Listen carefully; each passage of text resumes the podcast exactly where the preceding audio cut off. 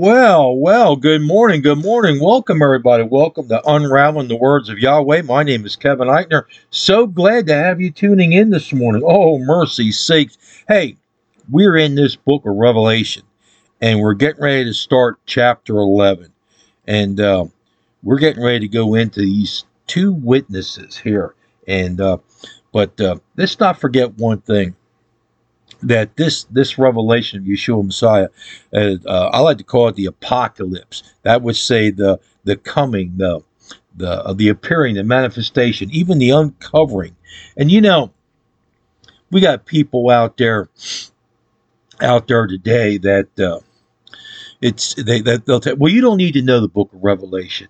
don't don't worry about. It. But you know, for whatever you, you're to get raptured away. You, you don't have to study the, the book of Revelation. But the book of Revelation, that revealing, you know, the the the, the appearing, the uncovering.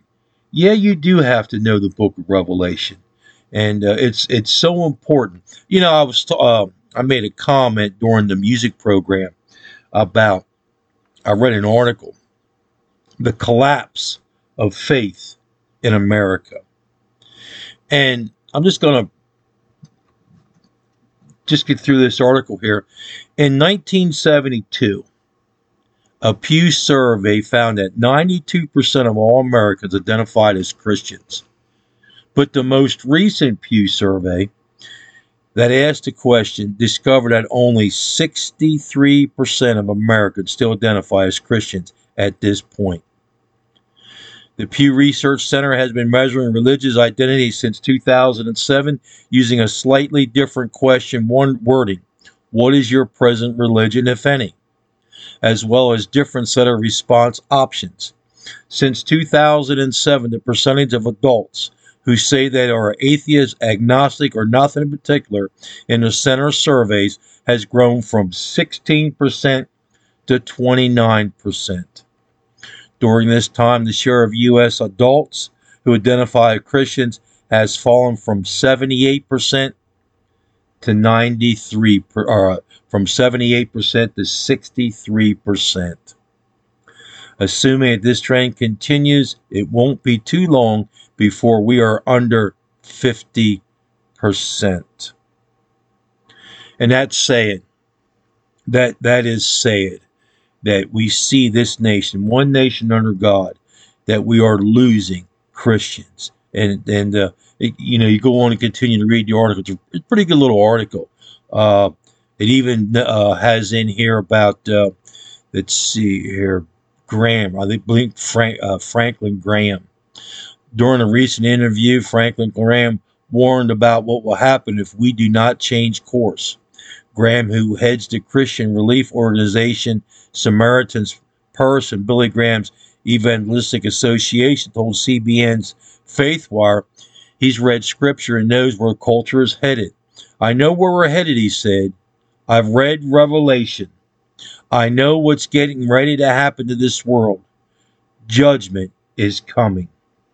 Graham continued, God is going to judge this earth with the rejection of his son, and there's going to be a great price to pay. Of course, Franklin Graham is quite right. So I just wanted to show you, to share with you here what's happening across this nation as Christianity. Satan is doing his job. You know, he, he's leading us away from the truth. And the, the churches are dying. You know, ever, realistically, ever since COVID, the churches are dying. Uh, just a lack of study, lack of teaching. You know, I quit going to church years and years ago. Why? Well, because I wasn't taught anything. You know, that what I'm teaching you today isn't taught in the churches today. And it, it it's sad. Uh, I got into this, oh my gosh, I don't know, what, 30 years ago, I guess. It's been a while and I start researching it, and, and I'm thinking, wait a minute, something ain't right here. And really, what got me started was was Christmas. Uh, I was watching a program, Shepherd's Chapel, with Arnold, Pastor Arnold Murray, who's now deceased. His son Dennis is is is now running the the, the program, and I heard him talk, you know, talk about Christmas and that that the Messiah wasn't born December 25th. I'm thinking, what an idiot. So I got these materials and stuff, and I started researching, and I, I actually sent him a letter, and he responded, and I let him know that I, me, Kevin Eitner, was the idiot. And once you understand Scripture and you start researching Scripture, you'll find out that the Scripture contains the truth, and you have to watch some of these church traditions. And then the more I got into it, and reading scripture, and then I got into the Greek manuscripts and the Hebrew manuscripts, and I'm thinking, wow, this this isn't what the word says. Why are the churches teaching this? Uh, the rapture doctrine, uh, and so forth. It, it's just phenomenal. And uh, so I've been going to this chapter by chapter, verse by verse, breaking these verses down in the either the Greek as in Revelation or or in the Hebrew as in the Old Testament, and uh, come up with my own conclusions, uh, uh, conclusions with the help of the Holy Spirit, of course. And it's driven me, and it the research that I've done, and it, it's opened many doors. And I'm just so glad that I have the opportunity to come to you here at WRBG and share with you the research that I've done over the many years. And I just pray that that number one, that I don't want anybody ever agreeing with me. What I want you to do is take the information that I provide you and you research it for yourself. And then you come up with your own conclusion. Uh, but I just present you uh, some of the research that I've done, the studies that I've done over many, many, many years in Yahweh's Word. All right, we're in this chapter 11 here, and then, um, of course, chapter 11 in the book of Revelation has to do with the two witnesses. And we see here that, you know, from uh, uh, verses 1 through 14, we have the two witnesses. As you hear me say many times, I'm big on outlines. Now, I want to uh, please allow me to give you a quick overview of the second vision on earth here, which consists of the six trumpets. It's given to us in three parts. Now, keep in mind, remember where we're at time frame. You know, you, you remember uh, uh, back when we did the seals? And we created this chart. And the top of the chart, we put the sixth seal there in Revelation chapter 6, verses 12 through 17. And remember, we did uh, the seventh trumpet when we get there at chapter 11, verses 15 and the, the 19. The seventh vial there in chapter 16, verses 17 through 21. And then Matthew 24, 29, and Ezekiel 38, verses 18 through 22. We put that on the top of our chart. And then on the left side of the chart, we put earthquakes, sun black, moon blood, stars fall, mountains, islands move, Yahweh's wrath, great voices, lightnings, voices, thunders, and great hail. And when we fill this in using these verses, we come to conclude that the sixth seal, the seventh trumpet, the seventh vial, Matthew 24, 29, and Ezekiel 38, verses 18 and 22 all talk about the same thing. So, where are we at in our time frame here according to the book of Revelation? Well, we're definitely in the fifth seal, and we're definitely in the seventh trumpet. Or I'm sorry, the sixth trumpet. So we're in that fifth seal, sixth trumpet. That's the timeline as we're coming up in here. So what what uh, and you remember when we read there in uh, chapter nine in verse 12. Well, one woe is past, that would be the fifth trumpet, and behold, there comes two woes more hereafter. Verse 13. And the sixth angel sounded. So we see from chapter 9, verse 13, all the way here to chapter 11, verse 14 and 15, we are in that sixth trumpet sound. So these two witnesses come during the trump, the sixth trumpet and the fifth seal. And we just have to keep everything in perspective. Now, in this second vision on earth, which consists of the six trumpets, it's given to us in three parts. Number one, the immediate judgments or plagues, which follows its soundings.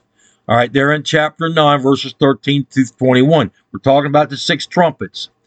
Number two, point number two, the episode of another mighty angel and his oath and little book. There in chapters 10, verses 1 through 11. Now, the third part of the sixth trumpet is the two witnesses, chapter 11, verses 1 through 14. The connection of the three is continuous and close. It is the same angel who addresses John throughout and command, rise and measure, is only a sequel to seal up there in chapter 10, verse 4. And take and eat there in chapter 10, verse 9. Chapter 11 and so forth is the fulfillment of the command that thou shalt prophesy, taking prophecy as being witnessed in the widest sense. The descent of another mighty angel, there in chapter 10, verse 1, is, as we have seen, the formal taking possession of the earth in the name of the King of Kings before actual occupation takes place, which, by the way, won't happen until chapter 19. Though it is celebrated by anticipation in the next vision in heaven, there in chapter 9, verse 15 two earthly witnesses are added to the making of the claim as ascribed agents of the throne. They are linked between the judgments and men's sins, which are the cause of them. Their witness is a confirmation of faith of Yahweh's people then on the earth, and a witness to the dwellers on the earth that the end is near and the interval of the delay will last no longer. What we're going to find out here this angel takes possession by planting his feet on the sea and on the earth. Now, this would be the positive of what we read uh, there in chapter 13. John takes uh, possession by measuring the part of the territory occupied. And three, the two witnesses take possession by prophesizing the divine and miraculous power. These are the things we're going to find out here. Now, just after the sixth seal, there was an episode relating to the relating the protection and the deliverance of Yahweh's people then to be on earth. So hereafter, or at the end of the sixth trumpet. There is a similar episode with a similar object to show that with all the external destruction that shall go on, there shall be the preservation of all that is essential to Yahweh's purposes and to Yahweh's people. The third episode, or this third episode, I should say, of the sixth trumpet is one whole and recorded in chapter 11, verses 1 through 14, complete at once the sixth trumpet and the second woe. The seventh trumpet, which follows, is explained into and consists of the seven vials of wrath, which speedily prove that there is no more delay and bring on the consummation in chapter 19. I will not propose here to trouble you with all the conflicting interpretations of this chapter. Some are half symbolic and half literal. Others are just flat out wholly ridiculous. Of course, the temple is said to mean the church, the altar, Yeshua Messiah. The porch without means heretics and, and these fake anti Christians.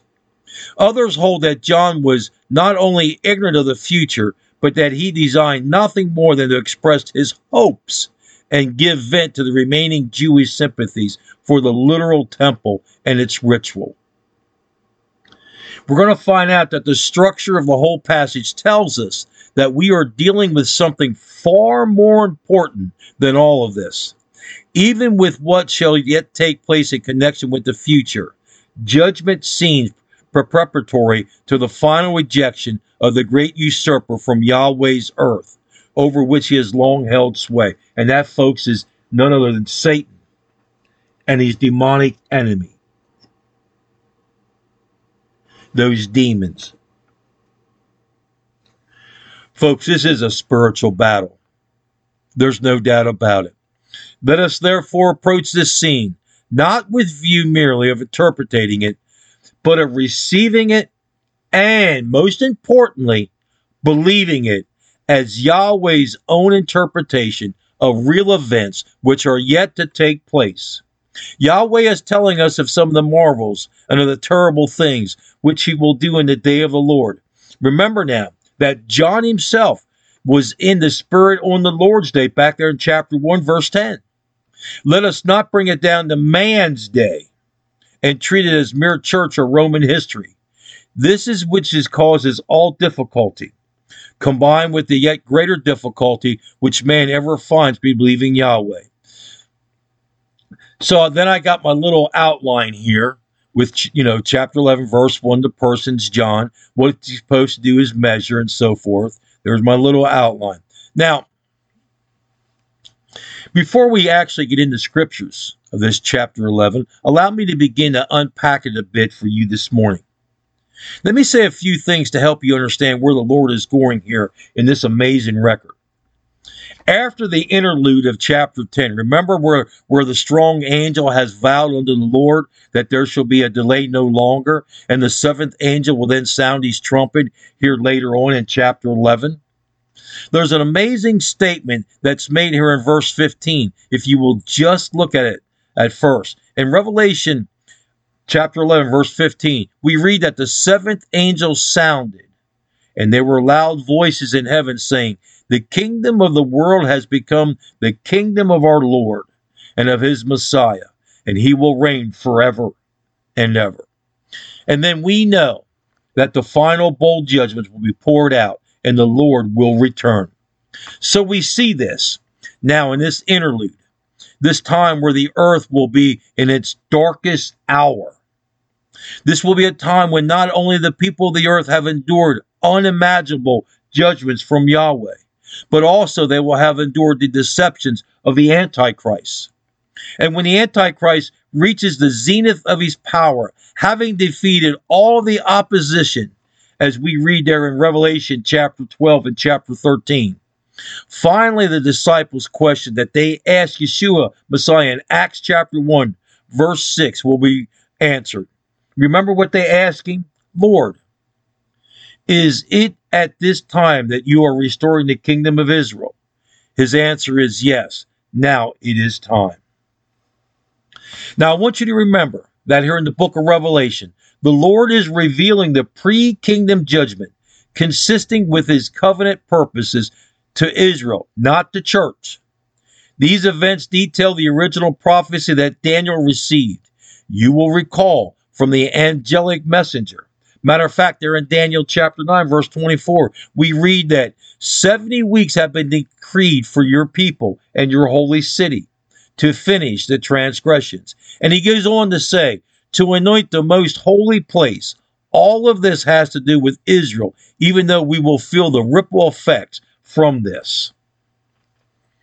Even the time of 1,260 days or three and a half years that we read about here in chapter 11 parallels the prophecy of Daniel in Daniel chapter 7, verse 25, and chapter 12, verse 7. Therefore, although Israel is currently blinded, you see, Yahweh has judicially hardened their hearts, as we read there in Romans chapter 11. All through the apocalypse, you must understand that we see the nation of Israel having a unique position of divine favor of Yahweh sets in motion the pre kingdom judgments. We see that they have been measured by Yahweh for preservation and protection and blessing.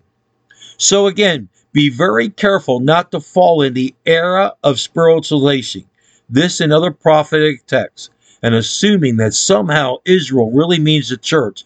Israel means Israel. For an example, all through Revelation, we see the emphasis on the historical Israel, ethnic Israel. You remember we uh, the sealing of the 144,000 male Israelites to be his evangelistic force.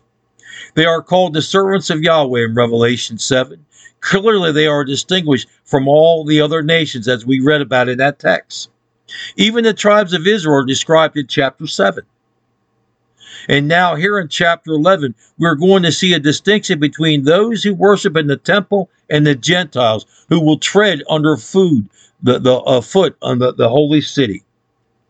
John is commanded to measure the temple and the altar and those who worship in it, and we will understand that it's basically symbolizing his special preservation and the protection of Israel.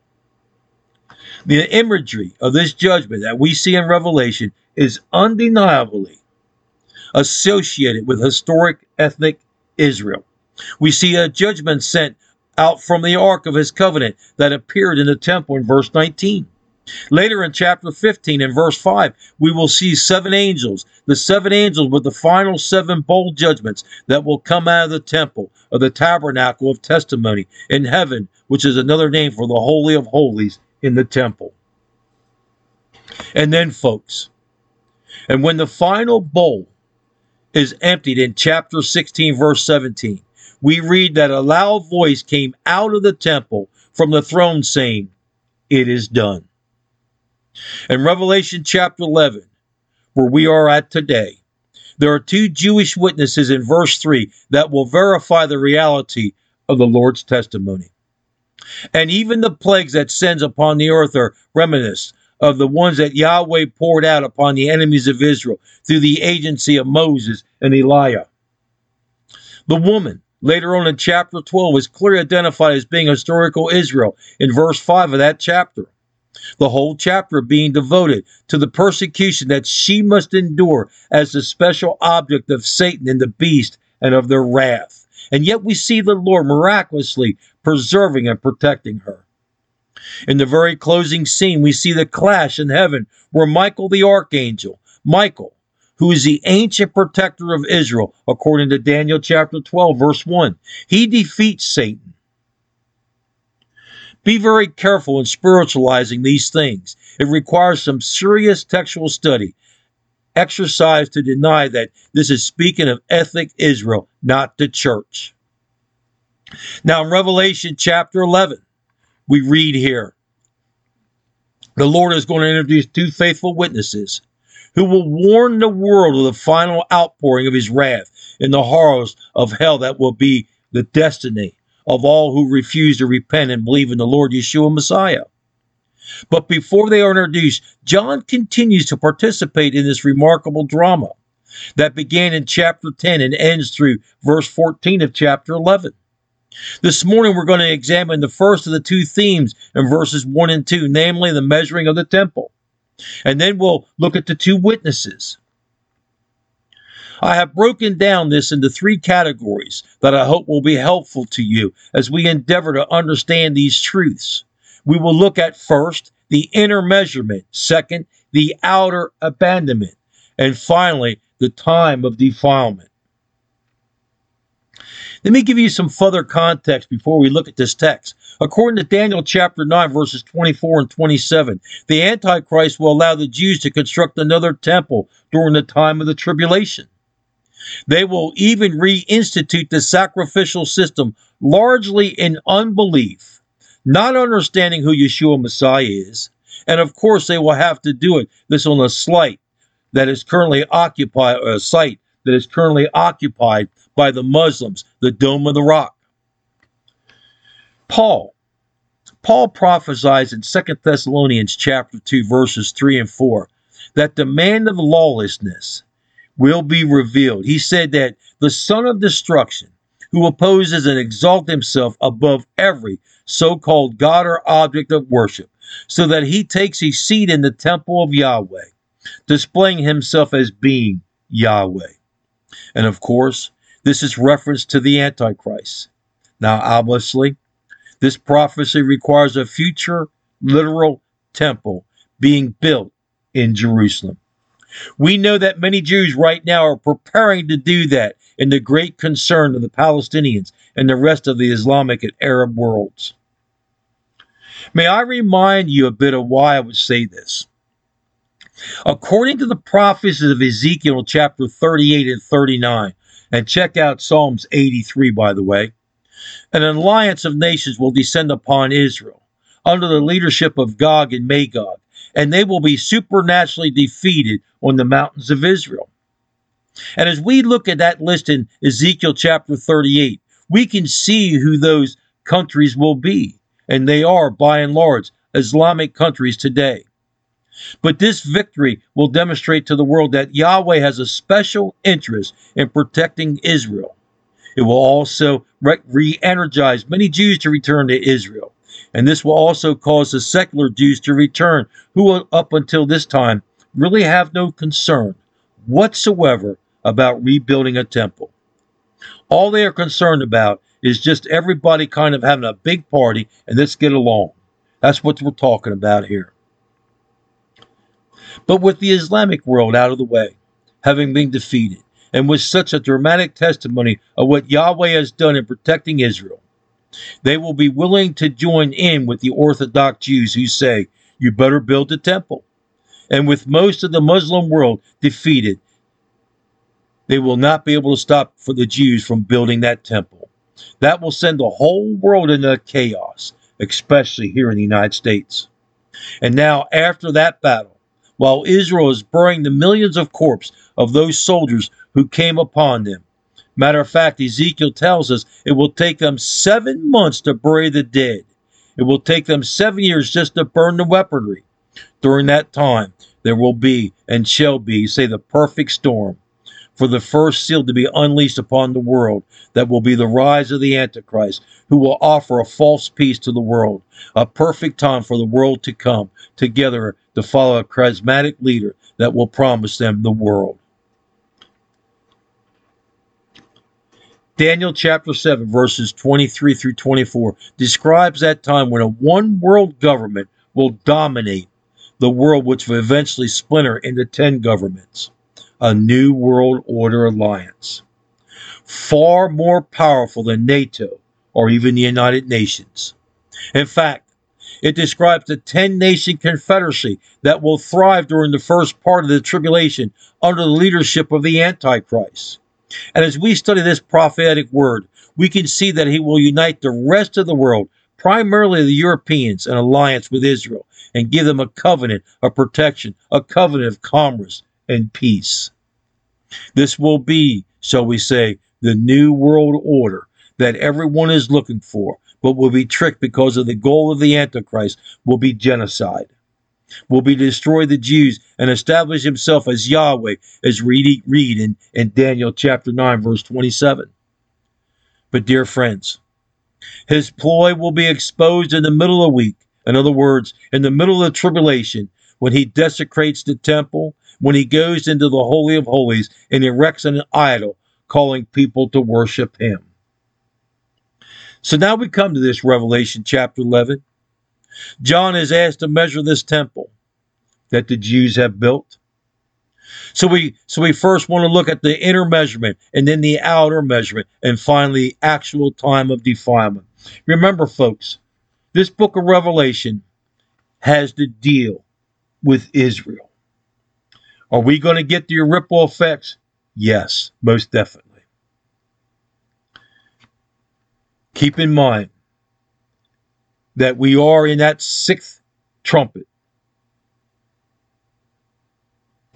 setting up for the seventh seal. If you want to know when the Antichrist is coming in, check out the sixth trumpet, the sixth seal, in the sixth vial. Six, six, six. Revelation chapter 11, verse 1. And there was given me, John, a reed like unto a rod. And the angel stood saying, Rise, measure the temple of Yahweh, and the altar, and them that worship therein.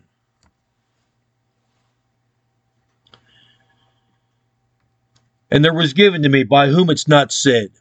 If chapter 11 is a continuation of chapter 10, then we can assume that it was the angel of chapter 10, verse 5, who was standing on the earth and sea. And he was given to me a reed like a rod, a measuring reed, with uh, which with the, the Jews was about six cubits long. In Ezekiel chapter 40, verse 5. Now, with the Greeks and the Romans, we look 10 feet long. In the Ethiopic version here, it calls for a golden reed. Once again, this was given unto John, very likely by the same angel that gave him the little book, since he afterwards bids him arise and measures with it. He says, Rise and measure the temple of Yahweh. Observe the word temple very carefully here. Naos, the holy place, not hieron, the temple building as a whole. The two words must always be carefully distinguished. It's a pity that the, the authorized version confuses them both, both by rendering the temple accidental. All right, so it's a holy place. This reed was a light measuring rod. The Hebrews, shavet, or staff, also means a measuring rod, as we read in Psalms 74, Jeremiah 10, 51. In Ezekiel chapter 40, verse 3, the object was for the building of a new temple. Here in verse 2, it's for the destruction, as in Lamentations chapter 2, 2 Kings chapter 21, Isaiah chapter 34, and Amos chapter 7. It's also used for uh, protection, as in Zechariah chapter 2. Part of it was holy, part of it profane. There's no difficulty whatever if we leave the temple alone, the holy place, we say. That there is to be a temple of Yahweh in Jerusalem is clear from Second Thessalonians chapter 2, verse 4. For Antichrist is to sit as Yahweh there. And keep in mind there what, what Yahweh said, or Yeshua Messiah said there in Matthew chapter 24, verse 15, about the abomination of desolation. One would have thought that the words employed here would have effectually shut out the church from the interpretation. We read of the temple, the holy place, the altar, and the court of the Gentiles, which surely have nothing to do with the church of Yahweh. Even Dr. Adam Clarke admits that this must refer to the temple of Jerusalem, though he confesses he does not know what to do with it. I find that interesting. We confess that we have no wish to do anything with it. We know that it will be rebuilt. And once recognized that these seven years may be the, the telos, or, or as Yeshua Messiah, the last seven years, some 34 years of the Sunteleia. You see, Yahweh has not yet done with these people, Israel. They're already, though in partial blindness, as we read there in Romans chapter 11, verse 25, feeling their way back to the land and the restoration of their national uh, polity. You see, since, since the year of 1896, the Zionist movement has been at work to end this very end. We regard this as leading directly up to the longer period, the centennial, ending with the seven years of Daniel's seventh week, the final consummation, the telos. The movement will rapidly develop. It will issue in resettlement of the Jews in their land and city in partial independence, but in unbelief. It may be at first under the authority of the Arabs or the protection of the great powers until he arises, who will make a covenant with them and bring on such events as will be the crisis or the end of the tribulation. We see here about the altar. In the Jewish temple, the altar was the place where the worship centered. Without the altar, worship was impossible. Did you hear that? Without the altar, worship was impossible. The altar is taken as a symbol of worship. By being mentioned separately from the, the naos, the holy place, in which the golden altar of incense, it looks as though the brazen altar of sacrifice was intended. The word will suit either. They're looking for that altar for their sacrifices. He says here, and them that worship therein. Although the Zionist movement does not openly profess to act under divine authority, that's no reason why it should not be the most religious. Therefore, there will be worshipers. Among the worshipers, the 144,000 sealed for divine protection besides those who suffer martyrdom at the hands of the beast and those with whom he makes war. Such a condition of things will be need a resurvey when Yahweh is going to take action. You see, he will separate the chaff from the wheat, Israel from the Gentiles, his servants from the dwellers on the earth. In this command with regard, regard to the worshippers, we must recognize the figure of speech called zeugma, by which one verb is used of two things and strictly appropriate only to the former. A second verb must be supplied for the second noun, properly related to it. We have here supplied the verb take account of for measuring, while quite appropriate to building, is out of place when used of persons. So we see John is given a measuring rod, a kalamos in the Greek. That is a hollow reed, basically, that grew about 15 to 20 feet high there in the Jordan Valley. It grows there today. It was used as a measuring device. We know that the angel uses the same kind of rod, once again, to measure the millennium temple that we see in Ezekiel's visions there in Ezekiel chapter 40. And of course, that will be the temple of the Lord himself will build. As we see here that John is told to rise and measure the temple of Yahweh and the altar and those who worship in it. Once again, the temple here, the naos, in the Greek refers to the inner court of the temple, the inner sanctum the Holy of Holies, the holy place around. It's not referring to the overall complex of the temple. And of course, this was the place where the brazen altar stood adjacent to the Holy of Holies. And they will certainly build it the same way. They will furnish it in the same way. This is a place where the priests served. They even had a division there for the male Israelites, as well as division for the women, as he was told to measure and rise in measure to this curious uh, statement, I wonder what Yahweh's up to here. Well, the way you interpret the Bible is by using the Bible. So we can see in other passages of the Word of Yahweh, for example. In the Old Testament, we see how Yahweh measures things or, or mark things out for divine judgment.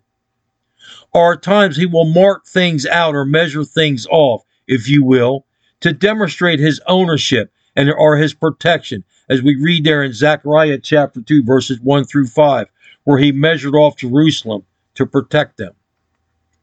However, now in this verse, it would indicate, through context now, that he is measuring them off to protect them. Notice that there's no mention of actual physical dimensions. And because there's a clear distinction here between defining the perimeters of what exists within the temple versus the outer court of the temple, combined with the command here to measure the worshipers, I would believe that it's safe to assume that Yahweh is symbolically establishing his ownership of what he possesses, combined with assessing the purity and the fidelity of the worshipers. Now, this is great news for John. Remember, John is langu- languishing on the Isle of Patmos in a Roman prison colony. Matter of fact, he's probably doing hard labor. He's probably an old man in his 90s. He looks around and he's longing for the Messiah, the Lord, to return. He sees that Israel has been absolutely devastated. You see, the Romans had come in in 70 AD, and the time he was writing this is about somewhere around 96 AD. They have come in and killed over a million people. There were almost a thousand cities in Israel that the Romans utterly devastated. And so to think now about the Messiah, he can't come without a temple. What's going to happen here? Well, you can imagine the good news that this must have been to John to see that. That Yahweh is asking me to measure something. I am seeing it here in a vision. Now, the glorious temple that John was closely aware of was nothing but a pile of rocks. Supposedly, the most glorious building of that day is gone. But now he sees Yahweh measuring off his people, the ones who he will protect and preserve. So here I want you to understand that Yahweh is claiming ownership of the temple, of the altar, and measuring the worshipers who would be his covenant people, Israel, establishing the fact, certainly that their worship is not measuring up. Nevertheless, he is marking them off as a special object of his divine favor to be protected during the final three and a half years of judgment, of his wrath, and ultimately to be reconciled to himself. Now, this is in contrast to the Gentiles who are in the outer court, who oppose him as well as Israel, as, as well as the Christians of that day. Those who make a mockery of the temple, and certainly will they will in the day as we make the mockery of the holy city. Satan hates us. He despises our soul, folks. It's a spiritual battle. It's a continuum. This is why we have to understand. I go into great detail of the mindset of John. He's in this vision on the Lord's day. And there was given me a reed like unto a rod. The angel stood saying, Rise, measure the temple of Yahweh, the altar, and then that worship therein. But the court which is without the temple, leave out. Measure it not, for it is given unto the Gentiles, the holy city, and they shall tread under 40 underfoot 42 months. Remember, month, lunar. He said, the court without the temple. He's talking about which is outside of the temple, and therefore which is not strictly pertain to it. There is undoubtedly reference here to the court of the Gentiles, as it was called among the Jews, the outer court of the temple to which the Gentiles had access, and within which they were not permitted to go. For a description of this, we can read Matthew chapter 21, verse 12. To an observer, this would seem to be part of the temple, and the person there assembled a portion of the true worshippers of Yahweh, but it was necessarily neither the one or the other. He says here, the outer court of this temple is ordered to be rejected. The reason is given. It is given over to the Gentiles, we read here. He said, leave out, cast out. The meaning is that he was not to regard it as pertaining to the true temple of worshippers. There is indeed a degree of force in the words render, leave out, the cast out. In the Greek, there it's exbele exo, which implies more than a mere passing by or omission. The word expelio usually has the idea of force or impulse, as we read there in Matthew chapter 8, uh, chapter 15, and chapter 25, Mark 16, Acts chapter 27.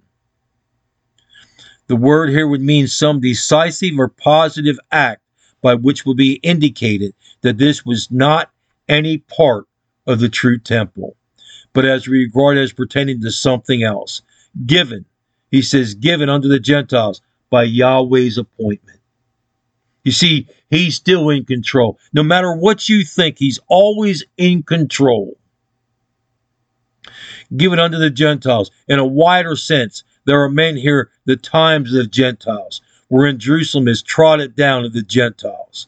As we read there parallel there to Luke chapter 21, verse 24. 42 months. Now, we got to look at this here. It's very important you understand when you read 42 months. Some will say three and a half years, which may be true. But we must take note that whenever we see months, we must consider the fact of lunar. I believe that Yahweh uses months to signify the fact that we should look at the lunar calendar.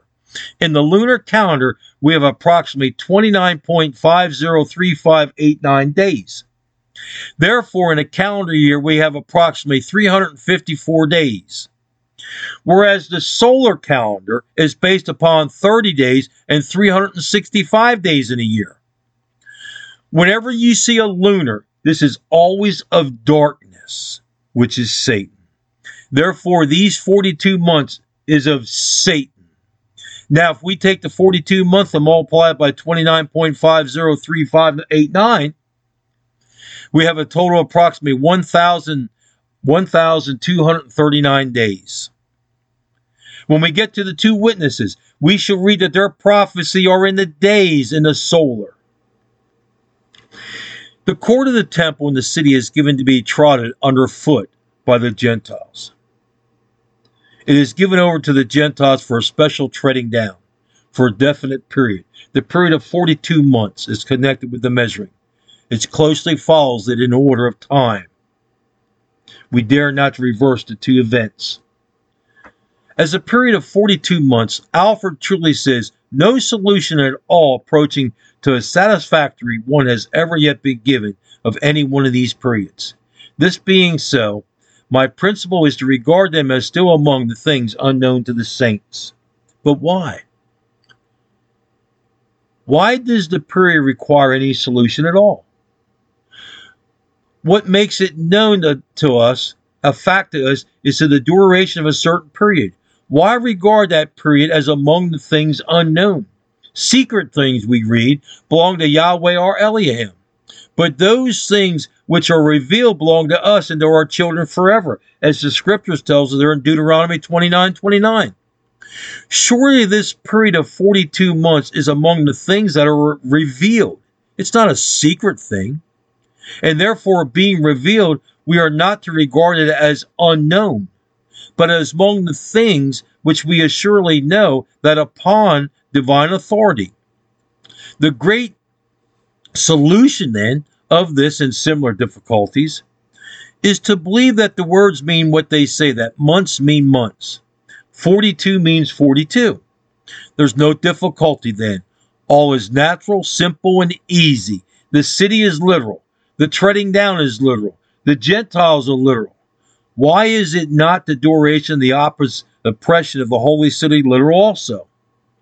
And when this duration is given to us as 42 months, why should we read it? Why should it need any so called solution? We see here the 42 months, it's coming. There's a fascinating footnote. According to Colossians 3, verse 11, Paul says, there is no distinction between Greek and Jew, circumcised and uncircumcised. So I would ask you why the distinction here in Revelation chapter 11? It seems odd. Likewise, in Ephesians chapter 2, verses 14 through 16, we learn that the Messiah is our peace. Paul says, who made both groups into one and broke down the barrier of the dividing wall. I want you to notice that the next, that this outer court, he says, has been given to the nations. In other words, the outer court has fallen into Gentile hands. And he says, and all they will tread underfoot the holy city for 42 months. In other words, they're going to control and defile the temple for 42 months. Evidently, the Jews will be allowed after they build their temple. They will be allowed to worship in freedom, to worship as they please. But now, by this time in the tribulation, the Antichrist has desecrated the temple because of the certain animosity that he will have towards Israel. And especially the two witnesses that we read about later later on here in Revelation chapter 11. He's going to be absolutely furious with Israel and he will turn on them. And buddy, will he turn on them? There's no doubt about it. He will turn on them. I hope you're understanding what's happening here. You see, Yahweh, or uh, Yeshua Messiah, Yeshua Messiah predicted that Jerusalem will be destroyed in Luke chapter 20, verse 21, verse 20. And it certainly was there in AD 70. But the armies that surrounded Jerusalem that day were really a, a preview of the seeds that would come just before the Lord returns. As we see in the text, we are here in Revelation chapter 11, kind of moving us towards that. The one we now see developing is the rule under the Antichrist. The world is under the rule of the Antichrist, and he is the one that's going to give siege to the city. That's why in Luke chapter 21, verse 20, Yeshua Messiah went on to describe the holy city being under Gentile control when he acts, act, said actually in verse 24, they will fall by the edge of the sword and will be led captives into all nations.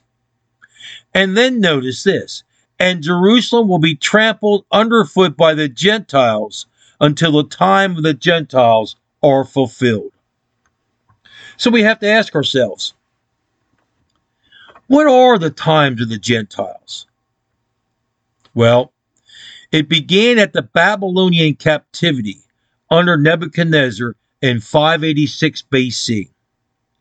And folks, it still exists today. But the Gentile domination will end when the Lord returns and he judges the nations that have persecuted his people and defiled his, so, his holy city in fulfillment. Frankly, to the promises that he made to Abraham. You recall in Genesis chapter 12, verse 3, Yahweh says, I will bless those who bless you, and those who curses you will I curse. Now, while this promise has been true that Yahweh is going to curse those that curse you and bless those that bless you, while this has been true historically for every nation that has mistreated Israel, and all you have to do is go through the annals of history and just see when this happened and what happened subsequent to those nations. Although that has been true, their ultimate and final judgment will not occur until the Battle of Armageddon. And that is what we're moving towards here in the text, folks. But again, before this occurs, the Antichrist will seek to destroy Israel. We know, according to the prophetic word, that we will be successful in killing two thirds of them, but one third will be spared and finally reconciled, reconciled unto the Messiah, their King. That will be the time when, according to Zechariah 12, verse 10, he will pour out of the house of David on the inhabitants of Jerusalem the spirit of grace and supplication, so that they will look on me, whom they have pierced, and they will mourn for him as one mourns for their only son, and they will weep bitterly over him like the weeping of the firstborn. This is literally reference to the wailing that occurred in Egypt at the time of Passover when the Egyptians saw the loss of their firstborn. In other words, the pathos of their mourning when they recognize whom they have rejected for so long will be so deep, so severe, so painful that they will wail over their long rejection of the Lord Yeshua Messiah. You see what what's happening? Let me tell you what's happening here. You're going to have these these Jews rebuild this temple because see, they've rejected Yeshua Messiah. And you heard me say over and over again, have their hatred towards him. So they rebuild this temple. And there's going to be a lot of argument because of the, the, the dome and the rocks up there. But there's going to be an agreement made. And, and thank, thanks to people like Donald Trump, you know, who's a, a Kabbalist, they're going to move along with uh, Freemasonry, the Illuminati, when you understand that. I, I talked about Babylonian, that Nimrod. All this are key key parts to this big puzzle. So they're, they're going to rebuild this temple. And they're going to start their sacrifices. Meanwhile, you got these two gentlemen, these two witnesses walking the streets, proclaiming the gospel of Yeshua Messiah. So you see that that's why we read there there earlier in chapter 7 about the, the sealing of the 144,000. Because as these two witnesses are performing miracles through the city, the, the streets of Jerusalem, you're going to have the 144,000 over there in Israel proclaiming the, the gospel of Yeshua Messiah. Well, what's going to happen is now, keep in mind the way they're going to do this is through the Old Testament. They're going to say, hey, look, look what the prophets said everything that's happening today, the great prophets of yesterday, they warned us about it. This Yeshua Messiah. Well, this Antichrist, he's going to be so devastated between the two witnesses and the 144,000. He's going to go on a spur and he's going to start killing anybody that denies him. He's going to be like, like Paul writes there in Second Thessalonians. He's going to proclaim to be the great I am. And when he kills, when he thinks he actually kills the two witnesses, he throws them in the streets of Jerusalem, proclaiming to the world, I am what I am. And then as we get down there towards the, the, the end of the, the, the, the first 14 chapters or the verses of chapter 11.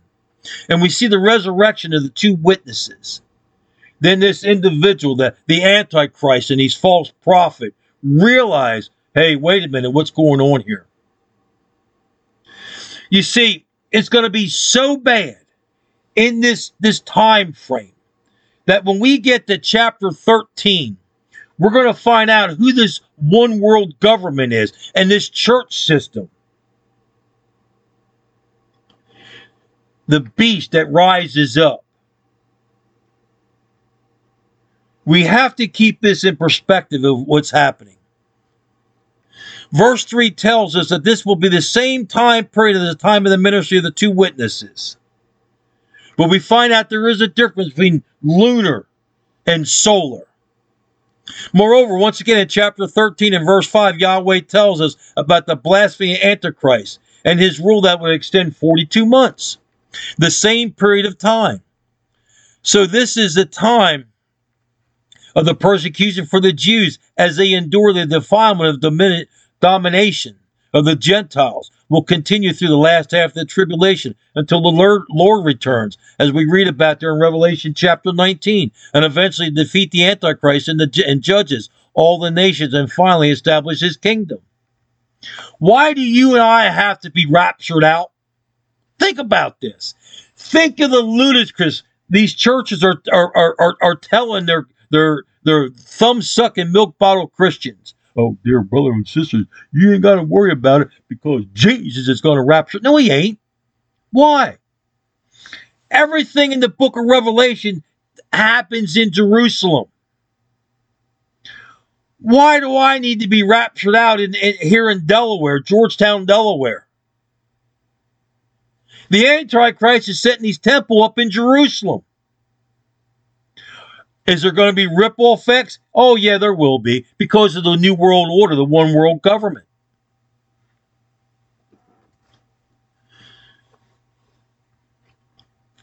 Man, I tell you, it's happening.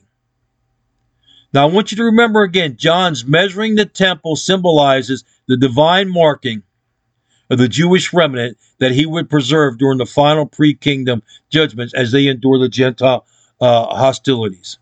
In fact, in Zechariah chapter 13, beginning in verse 8, we read, It will come about in all the land, declares Yahweh, that two parts in it will be cut off, perish, but the third will be left in it. And I will bring the third part through the fire, refine them as silver, and test them as gold is tested. And they will call on my name and I will answer them, and I will say, They are my people. And they will say, Yahweh is my Elohim. He's my creator, the creator of my soul. What an incredible message of hope. Matter of fact, Zechariah describes this again in chapter 14. In the first four, uh, first five uh, verses, this is what he says: Behold, the day of Yahweh. What day? The very same day that John the, the, I, I was caught up in the vision on the Lord's day. Behold, the day of Yahweh cometh. Thy spoil shall be divided in the midst of thee, he says. For I will gather all nations against Jerusalem to battle, and the city shall be taken, the houses rifled, the women ravished, and half the city shall go forth into captivity, and the residue of the people shall not be cut off from the city. Then shall Yahweh go forth, fight against those nations, as when he fought in the day of battle. And his feet shall stand in that day upon the Mount of Olives, which is before Jerusalem on the east, and the Mount of Olives shall cleave in the midst thereof towards the east and towards the west. And there shall be a very great valley Half of the mountain shall re- remove toward the north, half of it toward the south. And ye shall flee to the valley of the mountains. And the valley of the mountains shall reach unto Azael. Yea, ye shall flee, like as you fled from before the earthquake in the days of King Uzziah of Judah. And Yahweh my Elohim shall come, and all the saints with thee. Who are those holy ones? That's us, folks. This is reference to the second coming of the Messiah. I'll tell you, There are so many things that thrill me about the prospects of the completion of our salvation. And certainly the most thrilling of all is seeing my Savior face to face. But I must confess that somewhere in the top 10 of thrills, it will be witnessing the glorious return of the Lord Yeshua Messiah and conquering all those who have mocked him down through the redemptive history. Prior to this time and currently this very day, Satan is accusing the saints. In Revelation chapter 12, verse 10, it says, Before Yahweh day and night. Many people think, well, Satan is in hell. No, no, he's not. Satan spends much of his time accusing us in heaven, notwithstanding his allegations. His efforts will be futile because the precious blood of Yeshua Messiah has permanently cleansed us. Therefore, it remains effective to this day. The Lord Yeshua Messiah perfectly satisfied the wrath of Yahweh. There is therefore now what? No condemnation for those who are in Yeshua Messiah. Romans chapter 8, verse 1. Wow, folks. This is awesome. This is awesome, folks.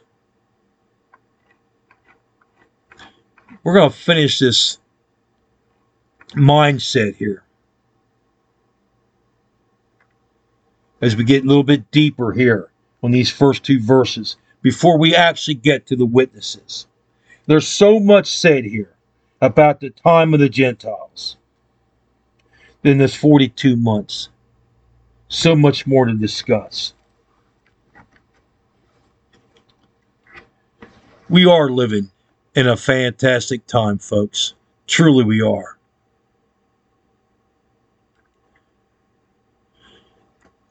But what we have to remember is about that grace the grace of Yahweh that he that he poured upon us. It's said in the scriptures there in Second Corinthians chapter 12 verse 9 and Isaiah chapter 40 verse 29 and 31. Yahweh says, "My grace is sufficient for you, for for my strength is made perfect in weakness." He gives power to the weak. To those who have no might, he increases strength. Even the youth shall faint and be weary. The young men shall utterly fall. But those who wait on the Lord shall renew their strength. They shall mount up with the wings like eagles. They shall run and not be weary. They shall walk and not faint. When the subject of spiritual strength is raised, our thinking often turns to one of the two directions. Either we consider how we can muster up our own strength, or we dwell on our own weaknesses, doubting that adequate strength can ever be found. Well, it is clear from the scriptures that Yahweh is not expecting that mere human strength will be sufficient for our spiritual callings. Even the youth shall faint and be weary, and the young men shall utterly fall. You see, folks, natural strength is never more abundant than in youthful lives. Yet, even that supply is not what people need for spiritual endurances. Yahweh's word is also clear that an awareness of our weakness need never lead to despair over finding strength. Actually, the opposite is true. When we realize our drastic insufficiency, that is a reminder of our qualification to receive Yahweh's supply of strength. He gives power to the weak, and to those who have no might, he increases strength. Those who admit that they are weak are the very ones to whom Yahweh offers his strength. Those who confess that they have no might at all are the people in whom Yahweh increases his strength. It's amazing. It's amazing truth that Yahweh's strength is perfected. Other words, displayed the most fully in the arena of our own weakness. Once again, he says, My grace is sufficient for you. My strength is made perfect in weakness. Whenever you and I agree with Yahweh concerning our complete frailty in any given area of life, His grace is available to meet the need. Whenever you and I personally look to Him to pour out that strength, we find that is sufficient. Those who wait on the Lord, Yahweh, shall renew their strength. Waiting upon the Lord involves hoping in Him, placing our expectations upon Him and not upon ourselves. For all who depend upon Him in view of our own weaknesses, they shall mount up with wings like eagles. They shall run and not be weary. They shall walk and not faint. Thereby, our confession can be I can do all things through the Messiah who strengthens me. Dear Heavenly Father, Yeshua Messiah, you are my only hope and my sufficient strength. On my own, I am hopeless, powerless. I thank you for your glorious patience when I think my human strength is enough. Lord, I realize I am weak. Give me your power. I realize I have no might. Increase your strength in me. Father, I wait upon you. Father, I, I put my expectations in you. I ask now that you unleash your glorious grace in me, perfecting your all sufficient strength in my life. Father, I ask of all of this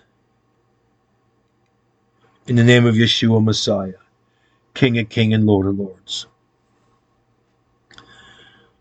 Father, as we walk around in this worldly flesh, we don't realize spiritually how weak, how frail we are. Lord, this is why we have to come to you in that name of Yeshua Messiah, seeking out that repentance, asking for the forgiveness of our sins, that grace may abound in us. And as we receive that grace, we receive that spiritual strength, that spiritual power, that we're able to continue our journey, not for our will, but for your will. Your will to go out to reach other souls. Father, for we realize it is a spiritual battle.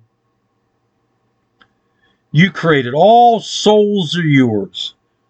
Ezekiel 18:4.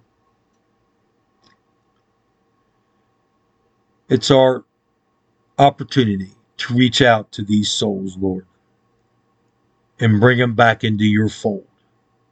Father, we can do that.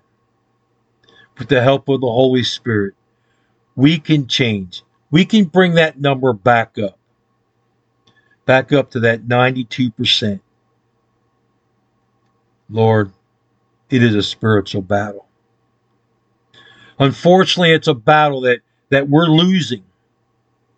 It's not by choice, it's by the decision of others. But the, we still have opportunity. And I ask this morning that you give us a greater opportunity, that we maybe go out and witness to these individuals and bring them in. Bring them in out of the darkness. Bring them into the light, the light of Yeshua Messiah. Thank you, Lord. Thank you for all things. In that name of Yeshua Messiah, King of Kings and Lord of Lords. Amen. Amen. If you have any questions or comments, feel free to call me, text me. Yeah, I can be reached at 302 299 2701. That's 299 2701 zero one.